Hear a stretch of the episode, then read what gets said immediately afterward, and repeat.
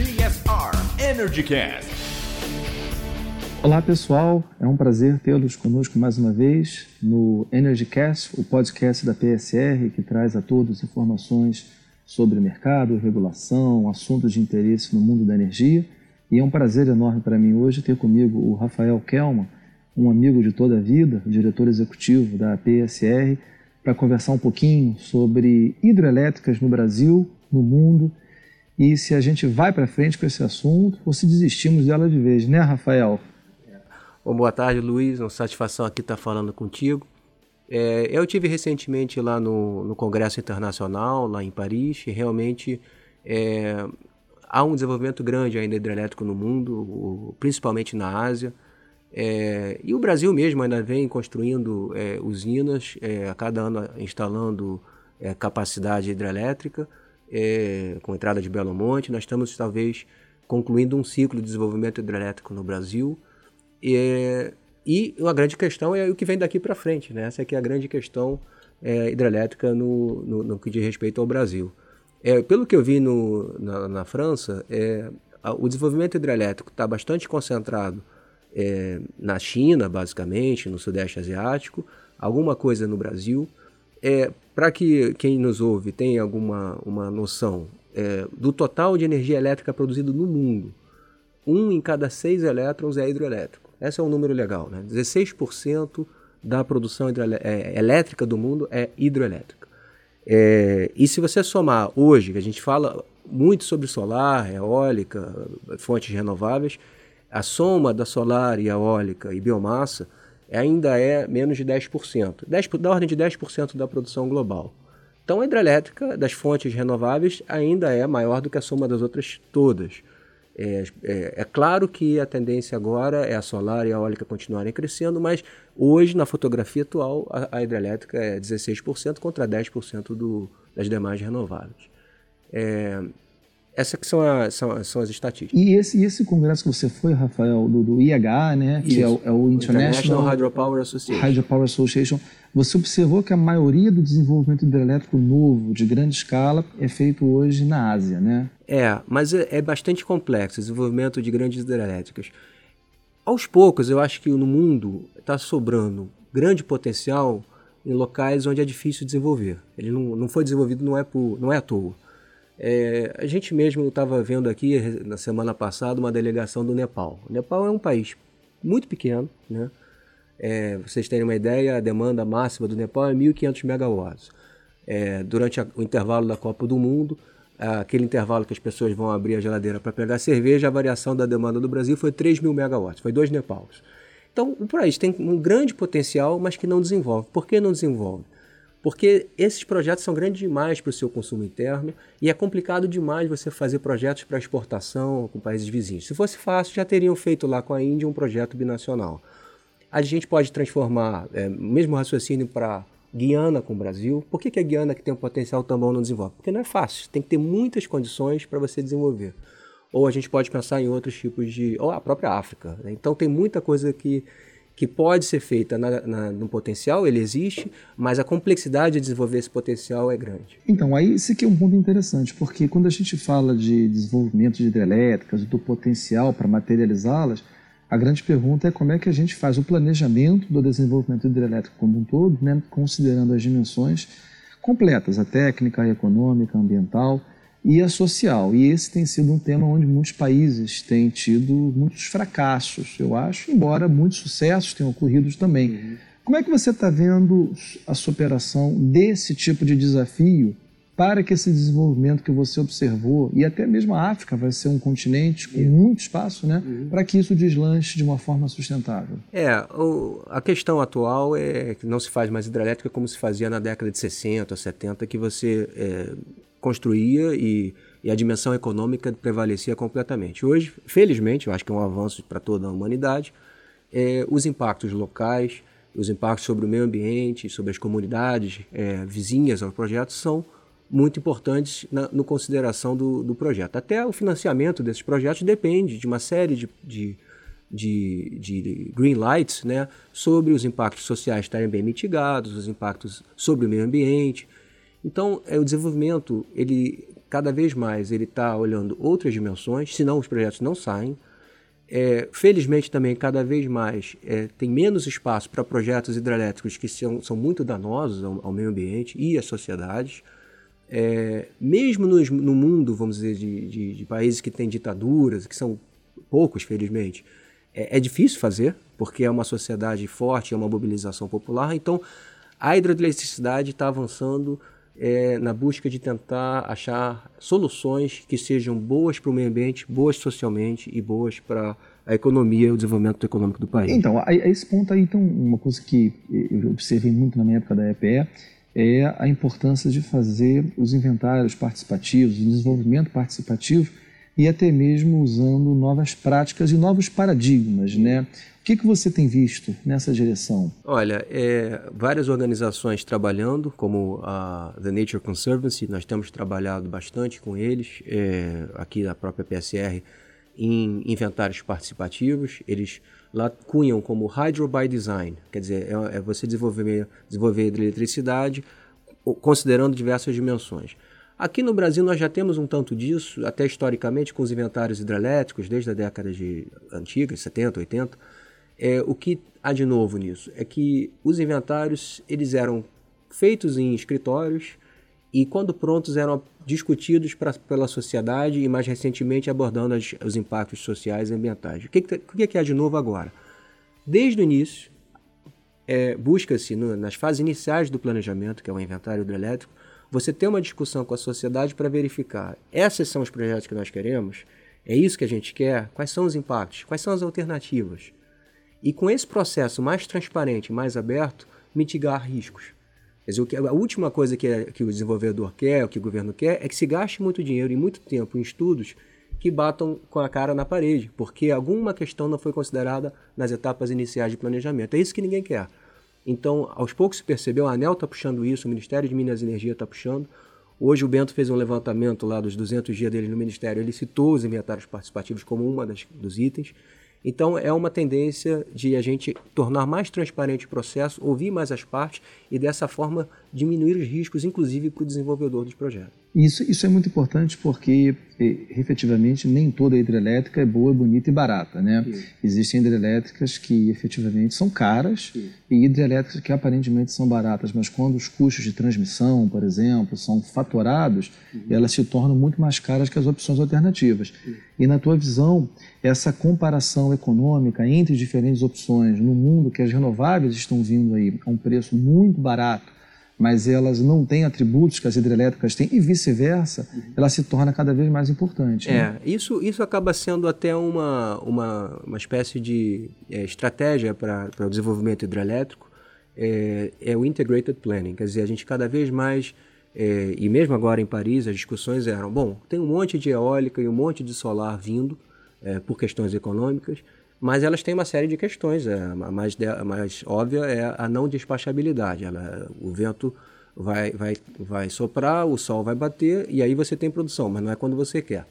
Então, as hidrelétricas ou as, as reversíveis, as pump storage, é, que são as usinas que conseguem armazenar, vão dar despachabilidade, vão dar capacidade para o operador poder entregar energia é, junto da curva de demanda e não quando o sol é, tá, tá batendo ou quando está ventando. Então, a combinação de, dessa nova onda de renováveis com as hidrelétricas, que são as antigas renováveis, é uma maneira das hidrelétricas se inserirem para trazer maior é, é, é, energia mais limpa para, para as matrizes energéticas globais. Isso, isso que você falou eu acho que é fundamental, porque inclusive o Brasil, né, que é um dos campeões mundiais de geração hidrelétrica, onde as hidrelétricas são utilizadas para fazer esse serviço da complementação da variabilidade das renováveis, mas as hidrelétricas não são corretamente remuneradas por isso, né? até por falta de sinalização econômica, a questão do preço com granularidade maior, que ela não existe.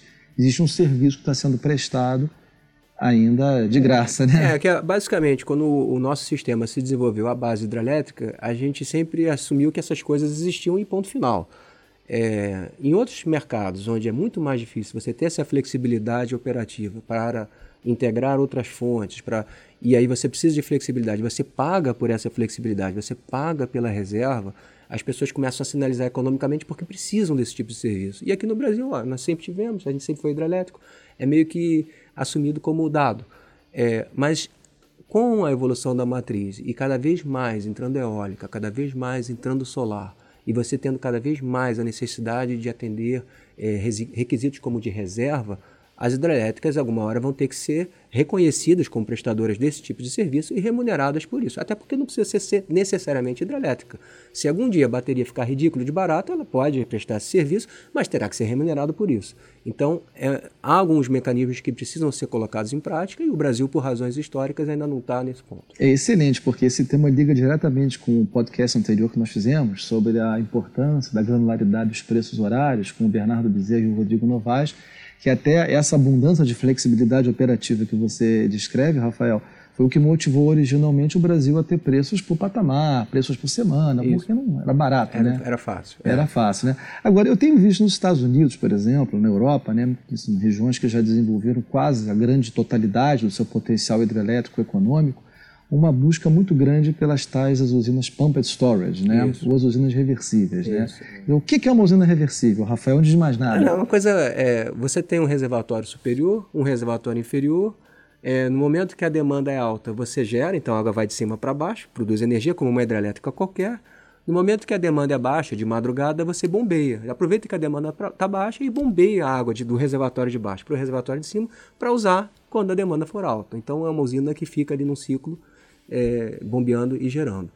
É, novamente, as, as, reversíveis agora estão é, super na moda. Lá na França a gente via muito falar sobre reversíveis, há um grande interesse global sobre o assunto, também na esteira do desenvolvimento das renováveis. Você, para controlar a produção solar, para controlar, à noite não tem sol, você vai fazer o que à noite? Você vai precisar de uma outra fonte. As reversíveis podem armazenar energia solar, que utiliza, é utilizada para bombear água durante o dia e à noite ela gera de cima para baixo. Então tem um, um, portfólio muito interessante entre as reversíveis e as demais fontes. Então os países estão olhando muito atentamente para isso. É, nós aqui na PSR estamos olhando isso. E, é, vamos iniciar um PID. É, tivemos lá na EPE, tivemos no Ministério, tivemos na ANEL discutindo. E, e é interessante porque não é só as reversíveis, é que reversíveis, a partir de quando, aonde, com que relação energia e capacidade? Quais são, em termos de portfólio, o que, que o sistema quer? Então, é, essa é uma questão que não é do Brasil, é uma questão global. Quais os atributos que nós queremos das reversíveis? E a partir daí você ter os sinais econômicos até para fazer os projetos de engenharia. Senão você diz, ah, aqui eu consigo fazer uma reversível, eu tenho uma queda tal. Que reversível que eu quero? O que, que o sistema quer? Essa é que é a verdadeira questão e é, isso é parte, obviamente, da nossa pesquisa é, nesse é o, projeto. O maior preço né, que o sistema estaria disposto a pagar. pagar. E por que serviço? E eu quero mais energia ou eu quero mais capacidade? E, e aonde? Em que parte da região?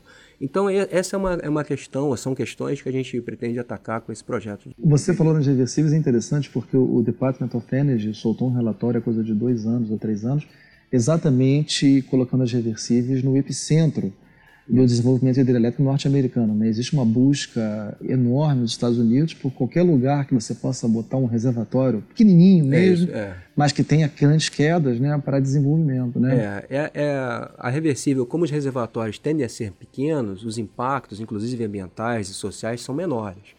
A gente pode olhar aqui no Brasil, é, em diversos pontos você tem um, uma topografia que você consegue conceber um reservatório superior e inferior em regiões que não tem nada, não tem gente, não tem.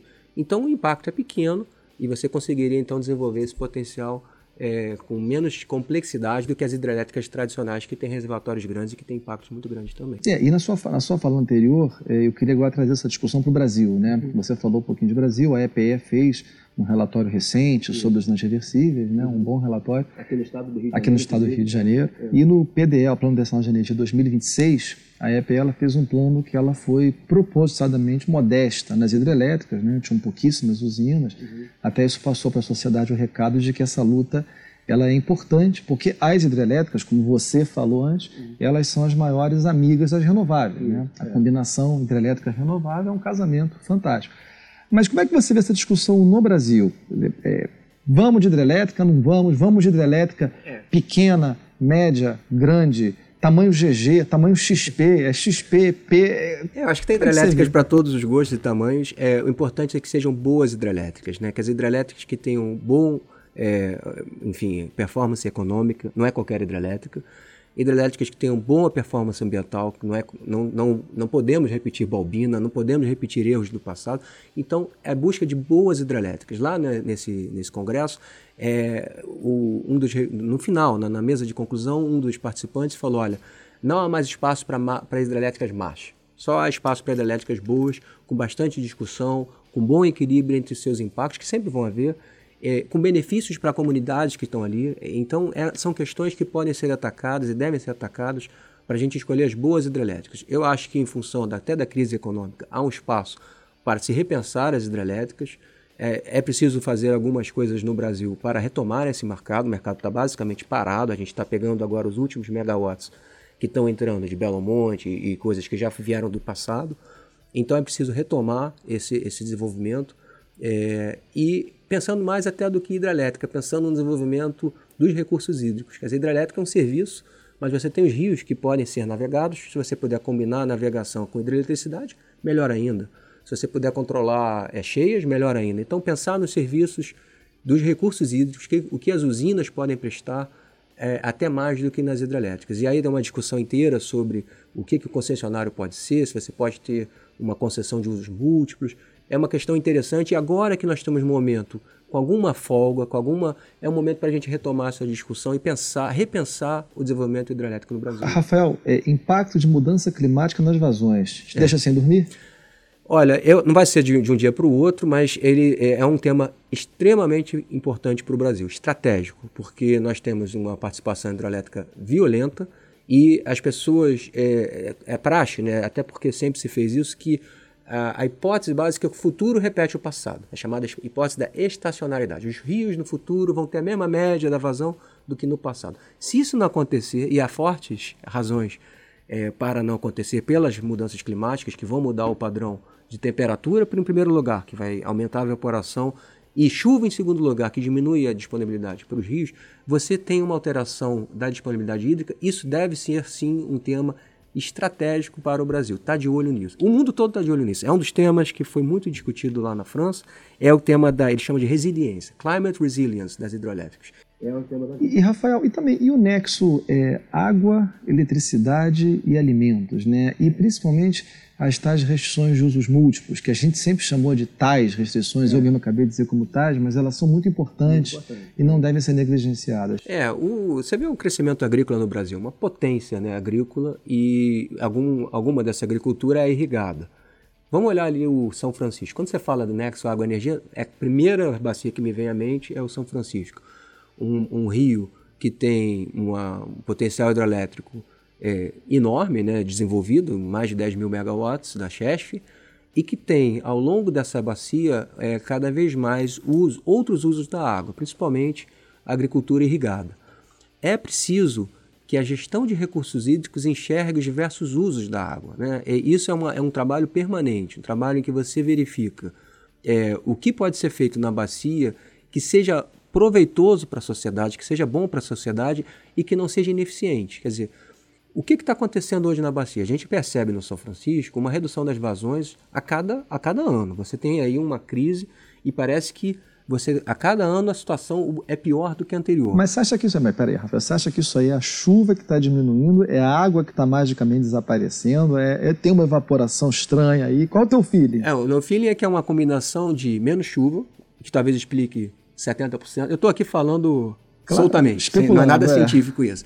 70% da explicação da vazão menor, eu diria que é a redução de chuva. Esse 70% é conversa de botiquim aqui ou podcast. 30% são coisas não contabilizadas. Recentemente, a ANA, só para você ter uma ideia, a Agência Nacional de Águas, fez um levantamento dos, dos é, açudes. Então, com imagens de satélite, fizeram um trabalho de geoprocessamento, identificaram isso aqui é um açude, isso aqui também, isso aqui. A quantidade de açudes que estão relacionados à irrigação é enorme. Então você deixa de. O, o rio que ia ser um afluente para o São Francisco, ele é cortado, é desviado para a irrigação e esses açudes evaporam uma quantidade grande. A equação de balanço hídrico, né, quando você verifica quanta água que estaria chegando e que não está chegando ao São Francisco por conta desses açudes e por conta de uma irrigação que talvez não esteja 100% contabilizado, isso para mim é os outros 30%. Então tem aí uma questão, inclusive nós estamos também mais um P&D sendo, é, sendo é, elaborado para atacar justamente a redução das vazões do São Francisco. Quer dizer, Rafael, então quando a gente pensa em impacto de mudança climática, impacto de restrições dos usos múltiplos da água, crescente inclusive, né? Isso tudo tem uma consequência no setor elétrico agora bem forte, porque tem impacto em garantia física, garantia física significa MRE, Aliás, o físico mesmo já significa MRE, garantia física significa o rateio do MRE. MRE isso. Tem impacto em leilão, exposição. Tem tudo. É, uma coisa está ligada à outra. E eu acho que são as duas questões. Quer dizer, o, tem mudança climática, que obviamente é um tema que a gente deve estar muito atento, e tem o que está acontecendo hoje, que é a mudança, vamos chamar de uso do solo. Como é que você está ocupando, como é que está a agricultura, qual é a água que está sendo retirada do rio para a agricultura, que deixa de passar nas turbinas. Então, é, é, as duas coisas preocupam, mas o que está acontecendo hoje e o que pode acontecer no futuro com as mudanças. Porque no final, no final, tudo isso significa o impacto nos negócios no risco climático, né? É o que é o climate business é risk, exatamente, que está muito, acho que, em voga aí no mundo. Mas enfim, olha, foi ótima a conversa com você, Rafael. Bom, a todos os nossos aqui é, ouvintes, meu nome é Luiz Barroso. Eu tive hoje com o Rafael Kelman nesse agradável papo sobre hidrelétricas no Brasil. Rafael, você não está deprimido não, né? Você não, acha... eu acho que tem um desenvolvimento hidrelétrico é, grande ainda pela frente e temos, como eu falei agora há pouco, aproveitar essa janela, essa calmaria para planejar bem e retomar. Beleza. Obrigado, pessoal. Foi um prazer, Rafael. Obrigado.